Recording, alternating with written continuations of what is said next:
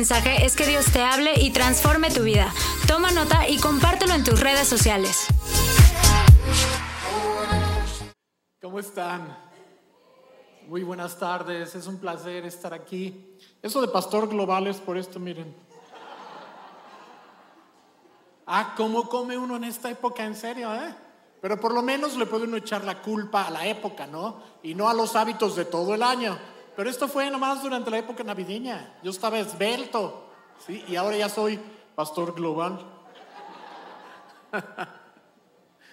Qué gusto estar aquí. De veras la Navidad es algo bien hermoso. Y mucho de lo hermoso de la Navidad es porque la festejamos en familia. Es porque es una celebración para festejarlo en familia. Y varios de ustedes me preguntaron, ¿cómo la pasaron? Yo les digo, la estamos pasando porque nuestra familia está en casa, ahí están abriendo los regalos. Ah, nosotros nos escapamos porque uno de los regalos es armar como una cocina integral, literal, para Julieta, nuestra nieta, y tienen como, no sé, 200 tornillos y 100 mil taquetes. Entonces Daniel y Carlitos están armando una cocina integral y yo me escapé. Y bueno, de veras es una increíble oportunidad. Yo le decía, Señor, quiero hablar un poquito de lo que siento por ti. Y, pensé, quiero hablar un poquito de cuánto te amo, pero pues pensé, pues a lo mejor no lo amo tanto, ¿no? Una persona muy rígida decía que amamos a Dios en la medida en la que amamos a la persona que menos amamos. Y no sé si es cierto, pero es algo muy pesado, ¿no? Para decir que amamos a Dios en la medida en la que amamos a la persona que menos amamos, como diciendo que deberíamos de amar a todo mundo igual, no, no sé, no lo sé, pensé, no, no creo que pueda expresar cuánto te amo porque realmente tal vez no te amo mucho, sobre todo si se trata de amar a la persona que menos amo, ¿verdad? Pero lo que sí, Señor, quiero expresar es cuán grande es mi gratitud. Eso sí sé, Sé que mi gratitud es lo máximo que existe. Yo no sé cuánto amo a Dios. Yo creo amarlo con todo mi corazón. No lo sé. Mis hechos muchas veces no lo demuestran. Pero lo que sí sé es que estoy agradecido con Dios al máximo. Eso sí, tengo segurísimo que mi gratitud está al tope. Y más en este tiempo porque pienso pues en lo bueno que ha sido el Señor con Jesse, conmigo, Ah, en que llevamos cinco navidades festejándolas con mi nueva familia, con los muchachos, con Julieta y, con un bebé que viene en camino. Entonces, sí, Saraí, no sé, ahora con los medios yo creo que casi todo el mundo debe saber, pero Saraí está embarazada y bueno, ah, pues estamos felices y sí sé que mi gratitud es enorme porque todo eso no lo merezco. Es simplemente por el amor de Dios que todo el tiempo me está mostrando. Y le doy gracias a Dios por ello. Y hoy mi mensaje no tiene nada que ver con eso. Pero tenía que expresarlo porque es lo que siento hoy, una enorme gratitud.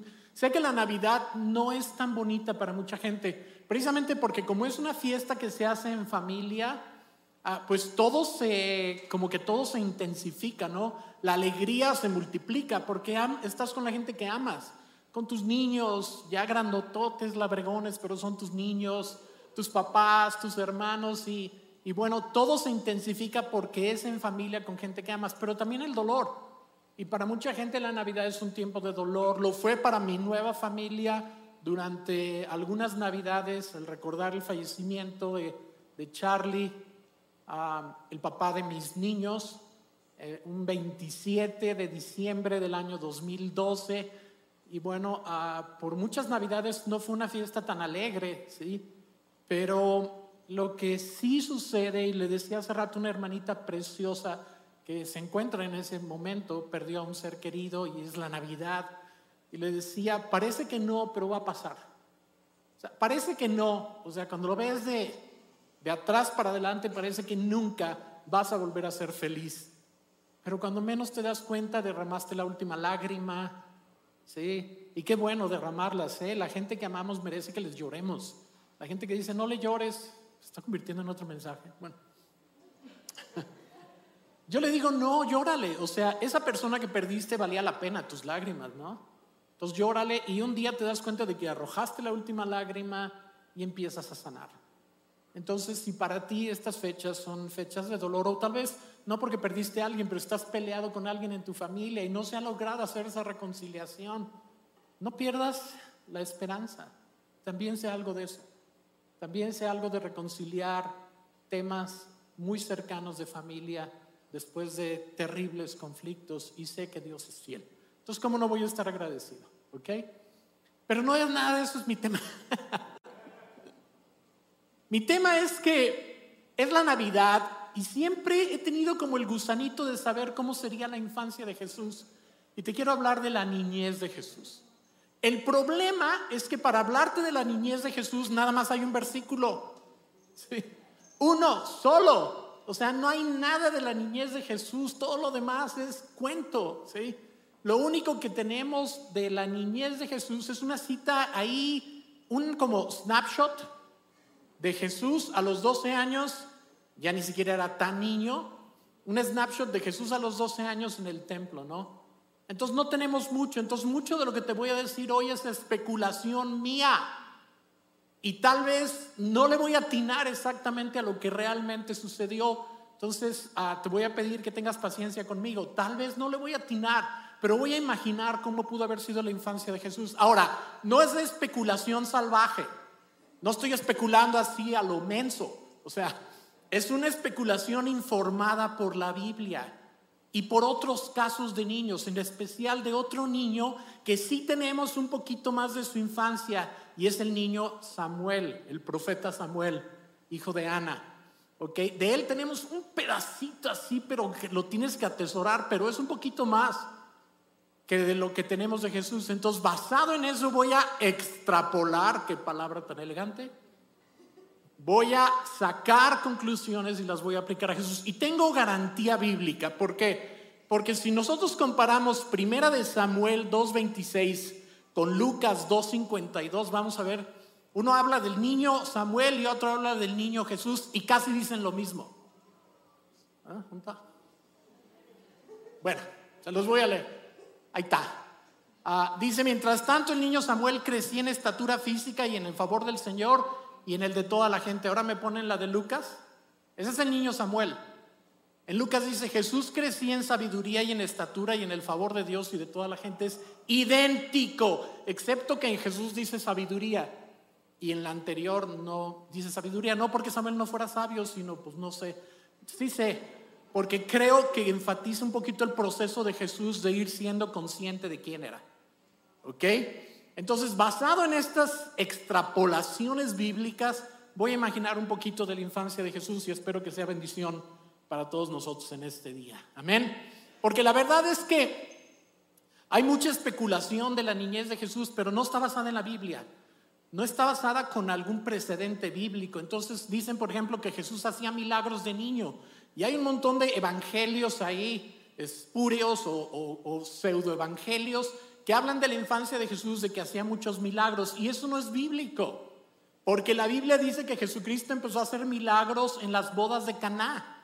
Dice la Biblia clarito en a Juan 2:11 que Jesús hizo su primera señal o su primer milagro cuando convirtió el agua en vino. Entonces, toda su infancia no hizo milagros, esas son alucinaciones. Jesús era un bebé normal y era un niño normal porque si no, siendo Dios y siendo hombre, si no hubiera nacido como un bebé humano normal, hubiera sido un monstruo. Imagínate al bebé Jesús de dos meses diciendo, híjole, estoy lleno de popó.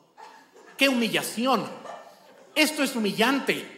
Ah, por favor, alguien haga algo, ¿sí? Porque estoy lleno de popó. Además, tengo hambre, ¿sí? O sea, pues claro que no. Jesús era un bebé normal que no sabía lo que estaba pasando, su cerebro y su mente se estaban formando y era un bebé que lloraba y se hacía popó como todos los bebés. Y hacía sus berrinches y desvelaba a José y a María y no decía, ay, qué vergonzoso, los desvelé, tan cansados que están. Y José con tanta chamba, yo aquí desvelándolo toda la noche. No, usaré mis poderes mágicos para dormir. Eso hubiera sido monstruoso. Tenemos que entender que era un bebé humano normal. Ahora es un misterio para mí. No lo entiendo, más bien lo creo. Es un misterio para mí porque no puedo realmente captar cómo Dios se vació tanto que hubiera tenido que pasar por el proceso que todos pasamos de concientización, crecimiento de la identidad, este, en fin. Por eso creo que en el caso de Jesús dice que crecía en sabiduría, ¿sí?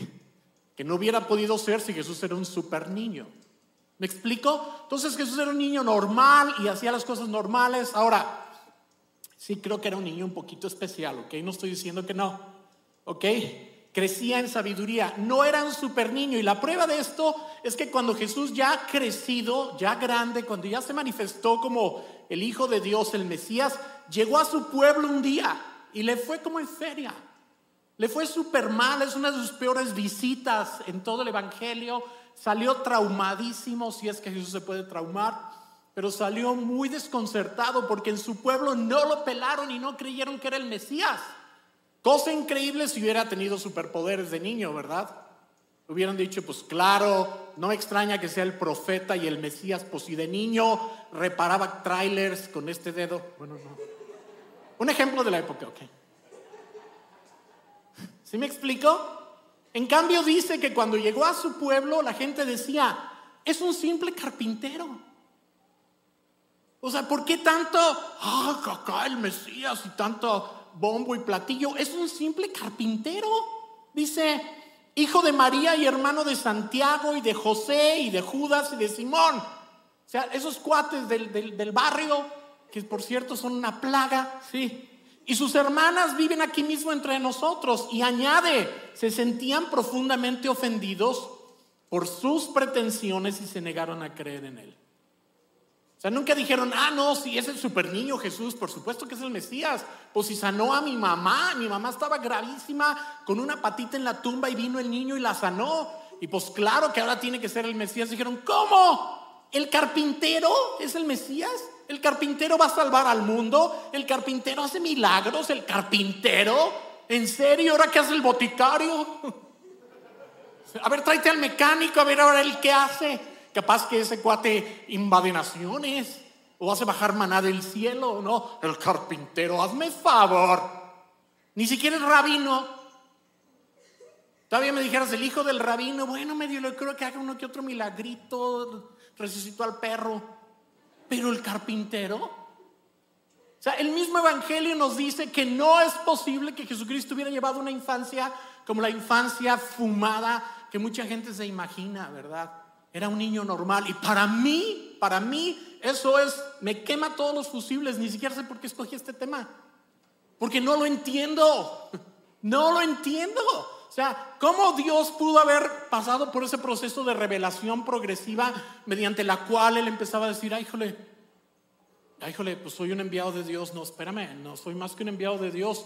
Tenía una vida pasada en algún lugar increíble, ¿sería otro planeta? No. Conforme su cerebro se fue desarrollando, sinapsis, madurez este, mental, emocional, todo. Claro, por supuesto, vengo del cielo. ¿Sí me explico? O sea, todo ese proceso que, bueno, no me quiero adelantar. Es que luego me emociono.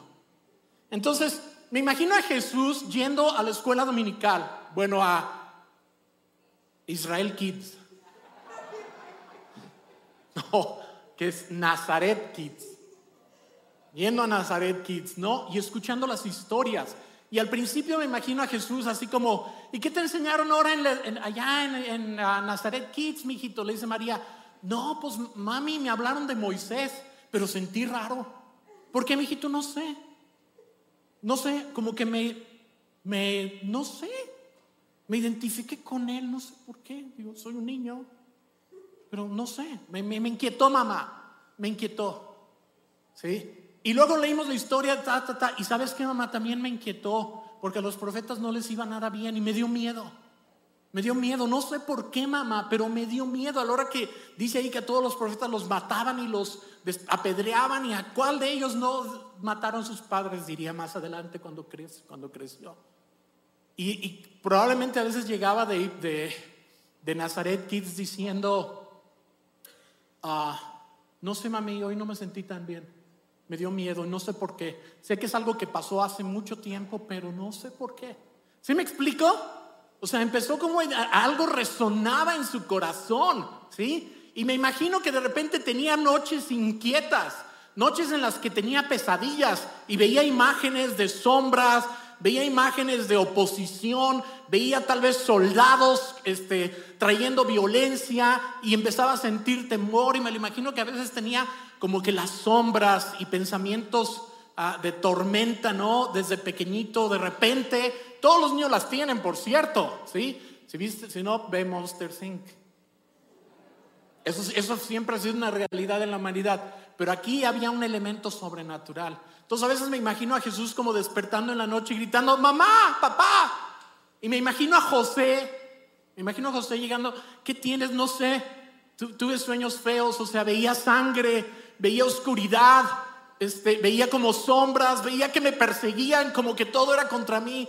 No, tranquilo, mijito, no pasa nada. Mira, te voy a enseñar a hablar con Dios, ¿no? Y entonces José empezaría a enseñar a Jesús a hablar con Dios. ¿Por qué lo sé?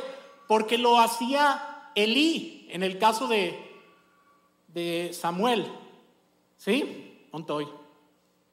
Ya ni sé dónde estoy. Ok. Ah. Miren, en primera de Samuel 3.1. Bueno, primera de Samuel 3, déjenme primero contarles un poquito la historia. Bueno, ahí está. Ah, primera de Samuel 3.1. Ah, un poquito perdido. ¿Ahí están conmigo? Ok. Muy bien. Ah, ¿Ustedes se acuerdan de la historia de Samuel? Ah, Samuel era niño, una noche empezó, oyó una voz que le decía Samuel, Samuel. Y entonces el niño se levanta, él vivía, Samuel fue llevado por su madre Ana y lo dejó en el tabernáculo, en el templo de aquel entonces bajo el sacerdocio de Elí. Si recuerdan, ah, la historia es que María era estéril, le pidió un niño a Dios y le dijo, si me das un niño te lo voy a consagrar y lo voy a traer al templo y ahí te va a servir desde niño. No lo quiero para mí, lo quiero para ti. Y entonces Dios le concede el milagro a Ana y Ana tiene a Samuel y cuando Samuel es un pequeñitito lo disfraza de sacerdote y se lo lleva a Elí y ahí lo deja. Y entonces desde chiquito Samuel servía a Dios. Y una noche tuvo una noche así como las que imagino que tenía Jesús, pero escuché una voz que le decía, Samuel, Samuel. Y se para y va corriendo con Elí, ¿me hablaste, Elí? No, yo no te hablé, vete a dormir. Y al rato otra vez, Samuel, Samuel. Se para, Elí, ¿me hablaste? No, vete a dormir. La tercera vez, Samuel, Samuel, creo que fue la tercera. ¿Qué pasó? ¿Me hablaste? No, pero entonces a Elí le cae el 20. No fui yo, compadre, pero ya sé quién fue. Fue Dios. La próxima vez que escuches la voz, dile, Ah, dile, ah, habla Señor, que tu siervo escucha. ¿Sí? Y entonces, esa vez, no sé si fue la tercera o la cuarta, Samuel dice, Señor, escucha, Samuel, Samuel, habla Señor, que tu siervo escucha. Y entonces Dios le da una profecía horrible para Elí, porque los hijos de Elí eran un desastre y Dios dijo, los voy a destruir y a toda su descendencia. Y entonces lo que quiero ver aquí es que Elí empezó a formar en, Samuel su relación con Dios, o sea, lo enseñó a orar. Al decirle, dile al Señor esto y esto y esto, lo enseñó a orar. ¿Están conmigo? Y le empezó a dar una identidad porque le dijo, dile al Señor, habla Señor, que tu siervo escucha. O sea, le empezó a formar una identidad de siervo de Dios desde chiquito. Y esto es lo mismo que creo, y por cierto, la profecía era horrenda, le tenía que decir a Elí que sus hijos iban a destruirse, que no iba a tener descendencia, que Dios estaba hasta el gorro de los pecados de sus hijos. Y como que no os le quiso decir, pero finalmente Elí le dijo, dime, y ya Samuel le soltó el paquetazo, ¿no? Dice ahí que literalmente no le quería decir, pero cuando lo hizo se convirtió en el primer profeta de Israel.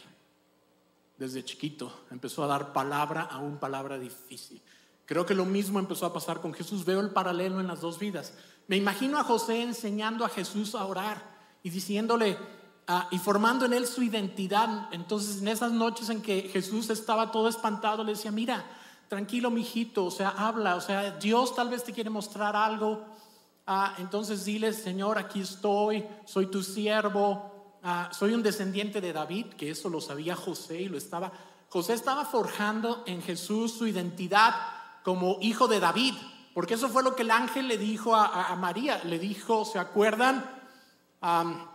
Le dijo, él será un gran hombre y lo llamarán hijo del Altísimo. Dios el Señor le dará el trono de su padre David. Esto lo sabía José. Entonces él empezó a educar a un niño real, ¿sí? A un niño rey. Y esa fue la identidad que empezó a formar en él. Todo lo que es. Ahora, no creo que le dio la identidad de hijo del Altísimo porque José no la entendía. José no entendía en qué sentido Jesús era el único hijo de Dios. ¿Sí? Para José Jesús era un niño profético, era un siervo de Dios y era un descendiente de David y probablemente se iba a convertir en rey. ¿Sí? Es bastante. o sea, alguna vez les hablé del paquetazo que tenía José cuando Dios le dijo, edúcame a mi hijo. Ahí te lo dejo, edúcalo y uh, conviértelo en un rey. Dale las bases en su infancia para que un día llegue a ser un rey. En fin, José lo hace y entonces empieza a formar en él, así como Elí en Samuel lo empezó a formar como el primer gran profeta, José empezó a formar en Jesús el rey, el hijo de Dios. Y, Jesús seguramente lo acompañaba a trabajar y, Jesús debió haber sido un niño como súper inquisitivo, ¿no? ¿Por qué? ¿Y por qué? ¿Y por qué? ¿Y por qué? ¿Verdad? Un niño generoso, un niño valiente. No me lo imagino como un niño sombrío, ni obviamente ni mucho menos me lo imagino como un niño cruel. ¿sí? La Biblia dice que nunca cometió pecado. Entonces no me lo imagino ni cruel, ni sombrío, ni egoísta, ni nada de eso, sino como un buen niño. ¿sí? Y la gente podría decir, ay, joder, este chamaco, qué buen niño es, ¿sí? Pero sin milagros, pues no podían decir es el Mesías, ¿verdad? Pero decían, ay, qué niño tan bueno, ¿no? Oye, soy el hijo de José y de María, tipazo el niño, pero pues un buen niño, generoso, ¿no? Hasta ahí. ¿Sí me explico? Pero bueno, el caso es que se empezó a formar en él la identidad como, como un hijo de David. Ahora, ese pasaje que tenemos en Lucas capítulo 2, que habla de ese momento en el que Jesús se hace adolescente, yo creo con todo mi corazón que ese es el momento en el que le cayó el 20 a Jesús. ¿Sí? Yo creo que es el momento en el que tal vez no la totalidad de su identidad, pero lo esencial. En ese momento podemos ver que Jesús a los 12 años ya sabía que era el Hijo de Dios. No solamente un Hijo de Dios, o un profeta, sino el Hijo de Dios, o sea, una relación especial con la misma naturaleza Dios-Dios. ¿Me explico? O sea, ¿por qué lo sé? Porque ese pequeño snapshot que tenemos a la edad de 12 años allí en Jerusalén, ¿se acuerdan de la historia? Los papás fueron a una fiesta, no me acuerdo si era la Pascua, una de las tres fiestas judías, se regresaron en caravana porque todos iban juntos por aquello de los ladrones, todos los de Nazaret se fueron juntos, llegaron juntos como en tour a, Jerusalén, estuvieron en las fiestas y se regresaron a Nazaret. Y María y José pensaron que Jesús venía con los primos en el carro de este, Nazaret Kids. ¿Sí? Y pensaron que, pero cuando ya llevaban, no, no me acuerdo, no volví a leer la historia, dos o tres días de camino dijeron, ¿qué onda con, oye Jesús? Y Jesús, tenían un montón de chamacos, ¿eh? Y de chamacas. Lo siento, pero dice la Biblia que tenían un montón de chamacos y chamacas y hasta vienen los nombres de los chamacos. Entonces dijeron, ah, caray, tum, tum, tum, tum, tum, uno, dos, tres, cuatro hombres, me falta uno. Uno, dos, ¿quién me falta, José? ¿Quién me falta? Uno, dos, tres, cuatro. Jesús, Jesús mil veces. Fue la primera vez que se utilizó la exclamación Jesús. Y hasta la fecha la seguimos usando. Todo es bíblico, todo lo que le estoy diciendo. Entonces se regresan. Otro día y medio de camino. Imagínate la angustia. ¿Sabes? Jerusalén estaba, había cientos de miles de personas de todo el mundo. En Jerusalén, de todo el mundo. Era Jerusalén, era. Entonces venían angustiados, no lo encuentran, estaban ya a punto de darse por vencidos. Cuando alguien les dice, oye, ahí está el niño en el templo. Llegan al templo y Jesús está discutiendo con los maestros de la ley. Lo que yo daría por haber estado ahí. O sea, poder ver esto. Eso es una de las cosas Señor, ¿lo puedes pasar ahora que lleguemos al cielo? ¿Podrías pasar la película otra vez? Yo quiero saber todo lo que pasó ese día. O sea, cómo Jesús empezó a, como que le cayó su identidad. Entonces llegan José y María y le pegan una reganiza. Antes no la agarraron a barazos, ¿verdad? Pero mijito, ¿por qué nos haces esto? Estábamos angustiados. Y Jesús les dice, ahí está la cita. ¿Por qué me buscaban angustiados? ¿no sabían que tengo que estar en la casa de mi padre? Otras versiones dicen en los asuntos de mi padre, pero ellos no entendieron lo que les decía. Por eso les digo que no les cayó a ellos el 20 todavía. O sea, creían que Jesús era un niño especial, profético, seguramente de sangre real, destinado a ser o un gran profeta o un rey incluso. Pero no sabían que era el Hijo de Dios, Dios hecho hombre. Jesús les dice, ¿por qué me buscaban tan angustiados? Que no saben que tengo que estar en los asuntos, o en algunas versiones dicen en la casa, entonces en los asuntos de mi Padre, y ellos se quedaron como, ¿what? Por eso sé que en ese momento Jesucristo ya entendía su identidad básica, ya sabía que el Padre y Él tenían una relación trinitaria. Y ahí creo que es cuando Jesús empezó. Ahora, enseguida dice que Jesús, fíjense lo que dice enseguida. Así que Jesús bajó con sus padres a Nazaret y vivió sujeto a ellos, pero su madre conservaba todas estas cosas en el corazón.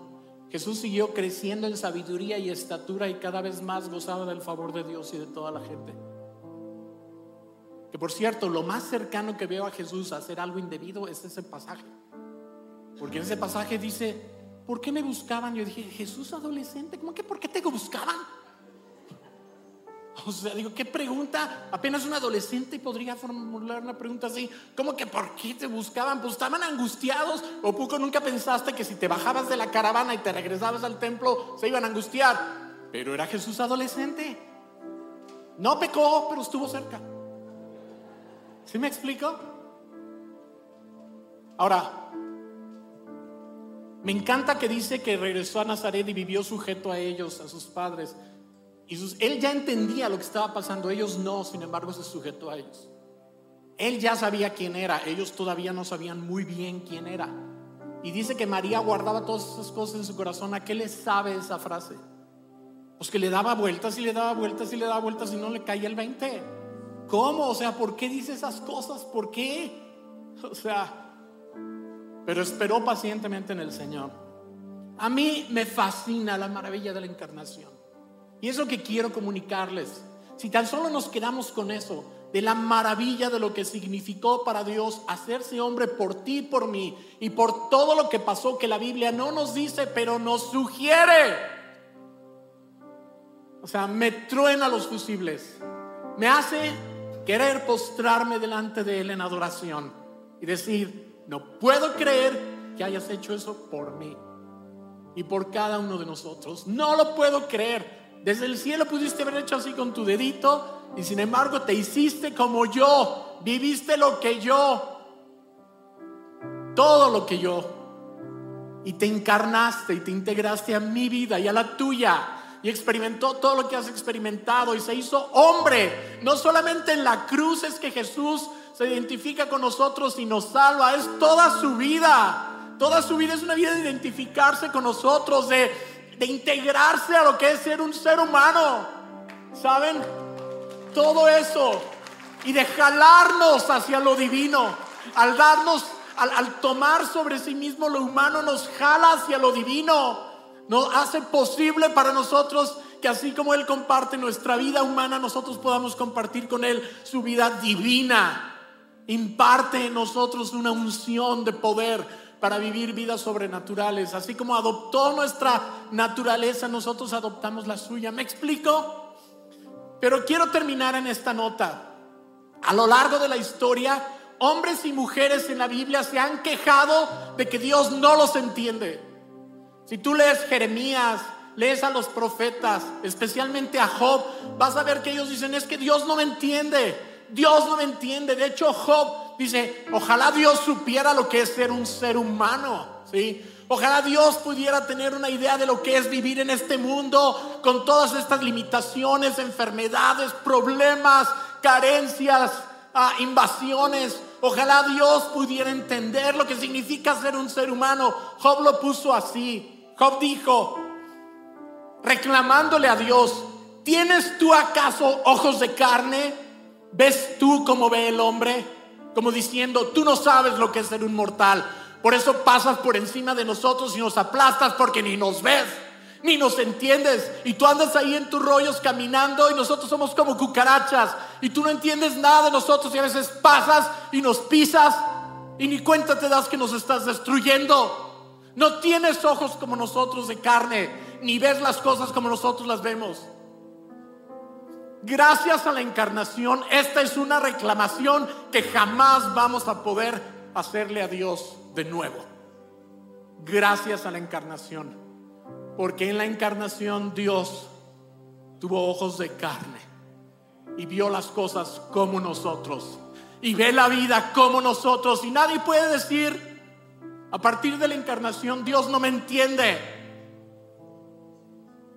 Porque la encarnación prueba que Dios te entiende más de lo que tú te entiendes a ti mismo.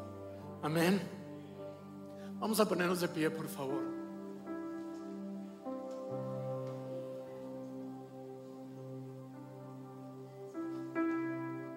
Acostumbramos a orar por dos cosas.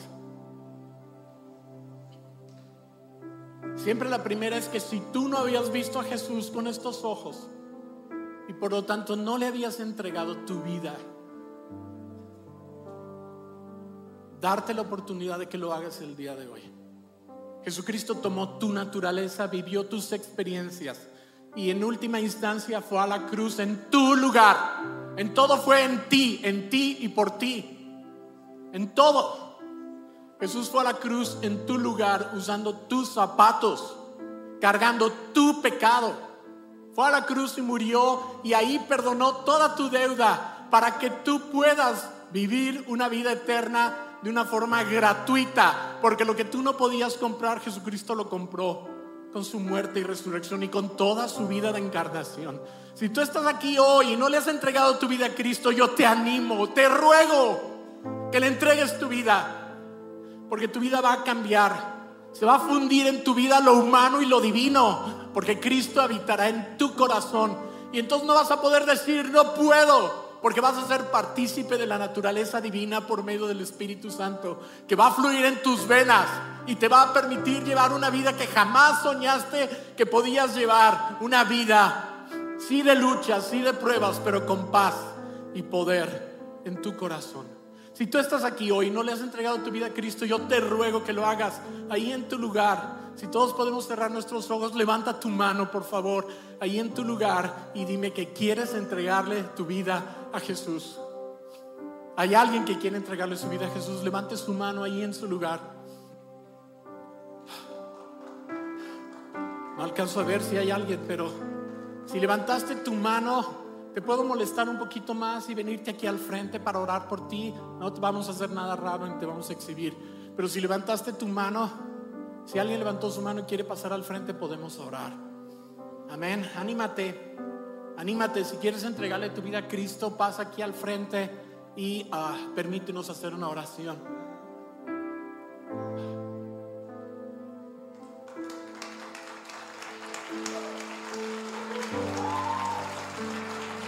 Wow. Un niño, un adolescente. Un adolescente como Jesús. Una joven hermosa. ¿Alguien más quiere entregarle su vida a Jesús? Hoy es un día muy especial para nacer de nuevo. Una Navidad.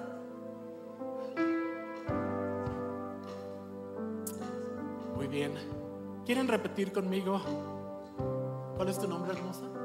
Natalia, Jordi. Señor Jesús, ahora entiendo un poquito de lo que fue para ti venir a este mundo y hacerte hombre. Yo creo que lo hiciste por mí y que en la cruz pagaste mi deuda. Yo te entrego, por lo tanto, toda mi vida. A partir de hoy, te pido que vivas en mi corazón. Amén. Amén. Miren, si gustan, pueden acompañar a Betty un momentito, por favor. Ella es Betty. Ella les va, va a poner a sus órdenes.